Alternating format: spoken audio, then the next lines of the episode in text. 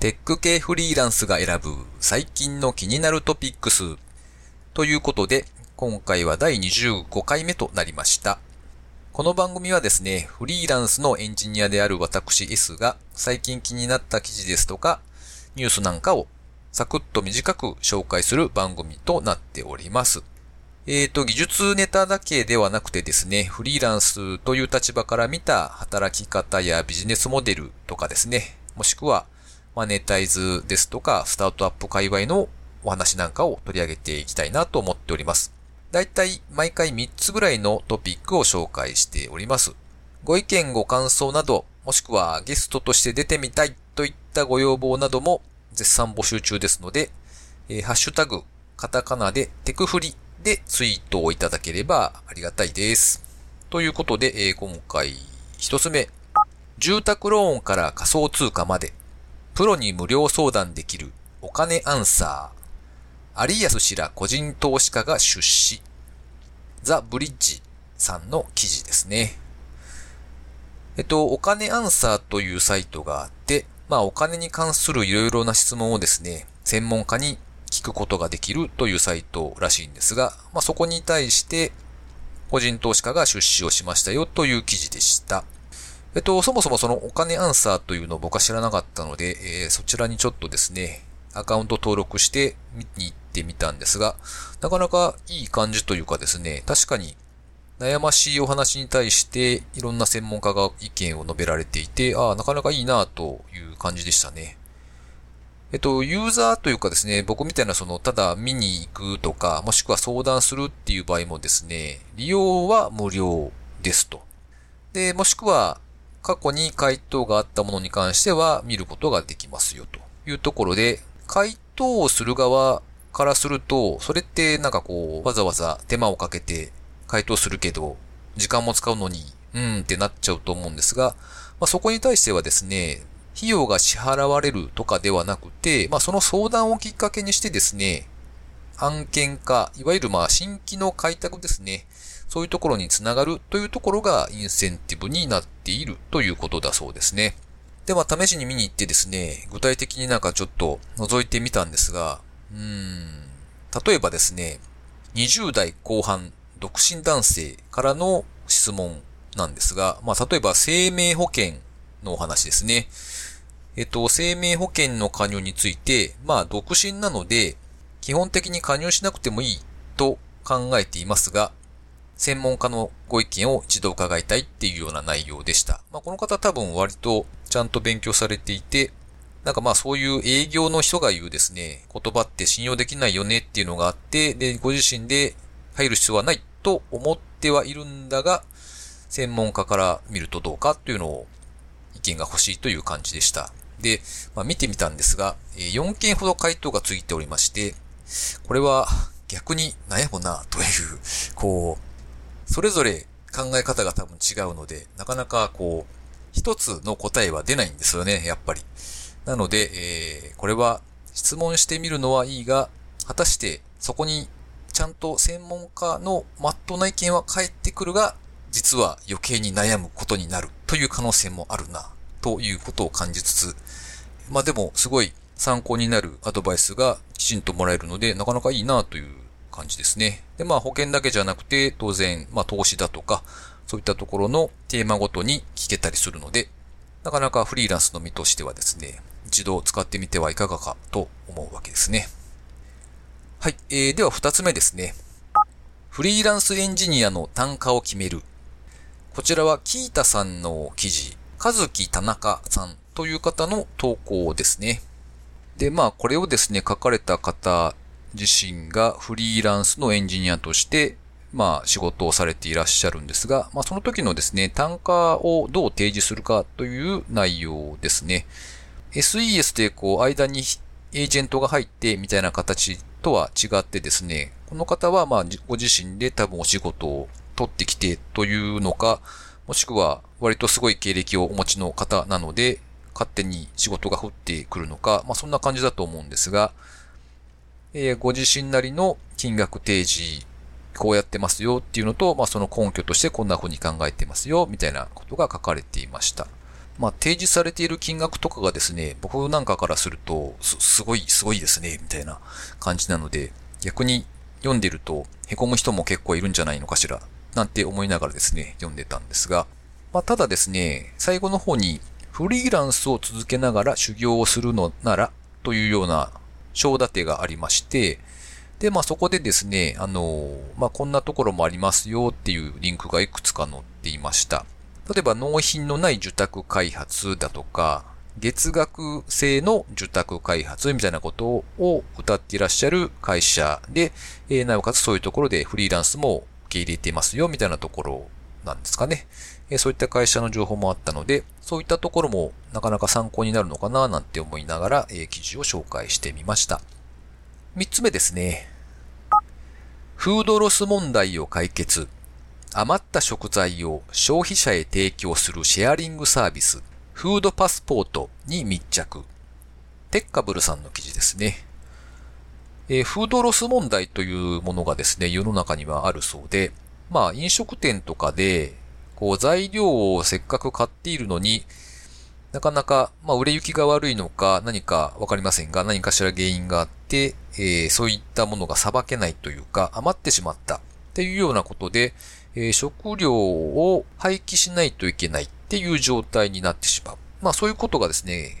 結構あるそうなんですね。で、そういった問題を解決するというのがフードパスポートというサービスなんだそうです。えー、どういうサービスかと言いますと、まずこちらを使うユーザーさんですね。えー、いわゆるお客さんというか、食べる側の人たちはですね、まず、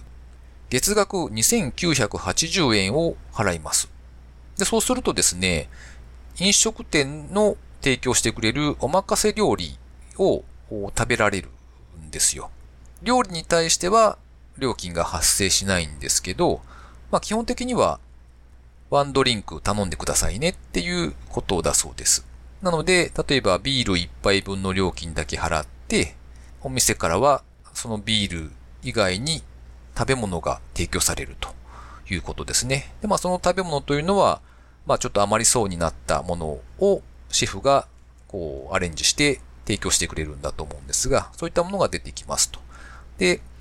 月額2980円を払っておけば、それがおそらくはですね、何回でもいいと思うんですが、え、利用できますよということだそうです。で、例えば料理の写真で検索したりとか、地図から近くのお店を検索して、で、お店に対して予約を入れるという流れになるんだそうですね。で、じゃあお店の方はどうなるかというとですね、お店の方では費用は一切かからないんだそうです。このサービスに対して何か料金はいらないとで、逆にですね、えー、ユーザーさんが毎月2980円を払っているので、えー、その中から30%が来店人数に応じて分配されるんだそうですね。で、なおかつ、そのユーザーさんは基本的にはワンドリンクはオーダーしてもらえるので、まあ、お店にとってはすごく嬉しい状態なんだろうなっていうところですね。で、なので、えー、このフードパスポート自体がですね、新規顧客の反則ツールとしても活用できるということなんですね。なかなかすごいいいサービスだなと思って、紹介してみました。正式のリリースは10月だそうで、現在は関西圏を中心に、えー、お店に対してこう、PR しているらしいですね。で、現状だとリリース前にもかかわらず加盟店舗数が100店舗を超えているということで、えー、今後の展開が楽しみだなというところですね。多分ですが、食べるお客さん側と、その店舗がどれだけあって、えー、なおかつその、お店も必ず毎日出さなきゃいけないわけじゃなくて、余りそうな時に提供するっていう感じだと思うので、まあ、そのあたりの需給のバランスがどうなっていくのかなっていうところが、ちょっとどんな風になるのかなというのが気になるところですね。ちょうどうまい具合にですね、マッチングができて、より良い循環ができれば素晴らしいなと思って紹介してみました。今回は以上3つですね。えー、あとはですね、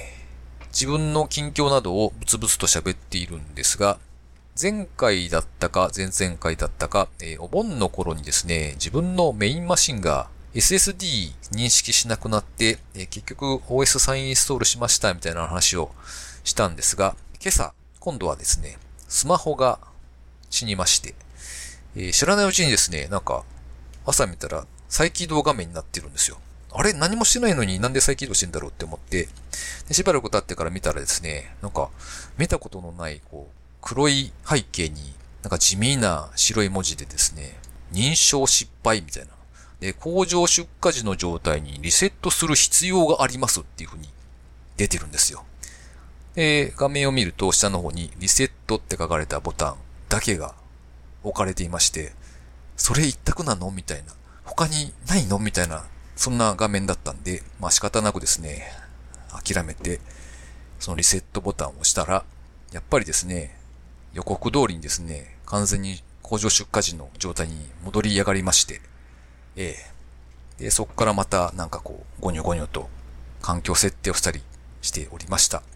なんかこういうのが続くと結構地味にですね、精神的なダメージを受けるな、なんて思いつつ、そんな今日この頃でございますが、えー、ただですね、今回はちょっと良かったというか、まあ、前回その PC と違ってですね、今回はすごい Google 先生ありがとうっていう感じでした。というのもですね、完璧とまではいかないんですが、だいぶリカバリーをちゃんとやってくれまして、えっと、例えばですね、あの、途中で気づいてやべえと思ったのが7個ですか。電子マネー系のやつで、僕も前一回失敗したことあるんですけど、マシンが再起動できなくなった時に、結局ですね、なんか、わざわざ、郵送とかでなんかこう、申請書を出したりとか、なんかそんなような面倒なことをやったことが一回ありまして、やべえと思ったんですが、そのあたりもちゃんと復活できていて、あの、Google のリカバリー機能ですかね。なんかバックアップリカバリーみたいな機能なのかな？ちゃんと俺オンにしてたかなと悩みつつ見てたらなんか復旧してたので、どうもオンになってたようなんですが、えー、それのおかげで、まあ、そこも無事に戻りましたし、あとはですね、ポッドキャストでこう散々番組とかを登録していて、なおかつ結構聞いてない番組というか、エピソードも溜まっておりまして、そのあたりどうなるんだろうっていうのがすごく不安だったんですが、そこもですね、ほぼ完璧に再生位置までちゃんと戻っておりまして、ああ、よかったっていうところですね。えー、今回は本当に Google 先生ありがとうっていうところでした。なんかこう、実は ChromeOS とかにすると、同じような感じですね、かなりいい状態でリカバリーされたりするのかななんてこともちょっと思ったんですが、まあそのうち試してみたいなと思いつつ、なかなか手が出ない状態ですけれども。ちなみにですね、スマホなんですが、何を使っているかと言いますと、えー、Galaxy のフィールという、どう見てもなんかこう、これは iPhone の6とか7とかあのあたりをパクったよね、ボタンが楕円になっただけだよね、みたいな、そんな機種がありまして、それを使っております。いわゆる Galaxy だと、今だと S9 かな？あのあたりのフラッグシップモデルとは程遠いやつで、こう初心者向けというのか、そんな感じのやつなんですけど、まあ、それでもですね、そこそこ使えているので、特に今までは不満もなく使えていたなというとこなんですけどね。ちなみになぜこれにしたかというと、あの、ドコモ契約なんですけど、ドコモ Wiz という、なんか激安プランみたいなのがあって、で、それを選ぶためには、いくつかの機種しか選べませんっていう縛りがあるんですよ。で、その中で、まあ消去法でいくとこいつだよなっていうなことになって、えー、娘二人と僕はこの初心者向けの Galaxy Feel というのを使っております。ちなみに奥さんは何を使っているかというと、当時の Xperia の最高級マシンを、私はこれがいいと言い張りまして、はい。まあ、引き下がってですね。まあ、そんな感じで、強さがよくわかるエピソードですね。まあ、どこの家庭もきっと一緒ですよね。ということにしておきましょう。というわけで、えー、今回もですね、お聞きいただきありがとうございました。それではまた来週ということで失礼します。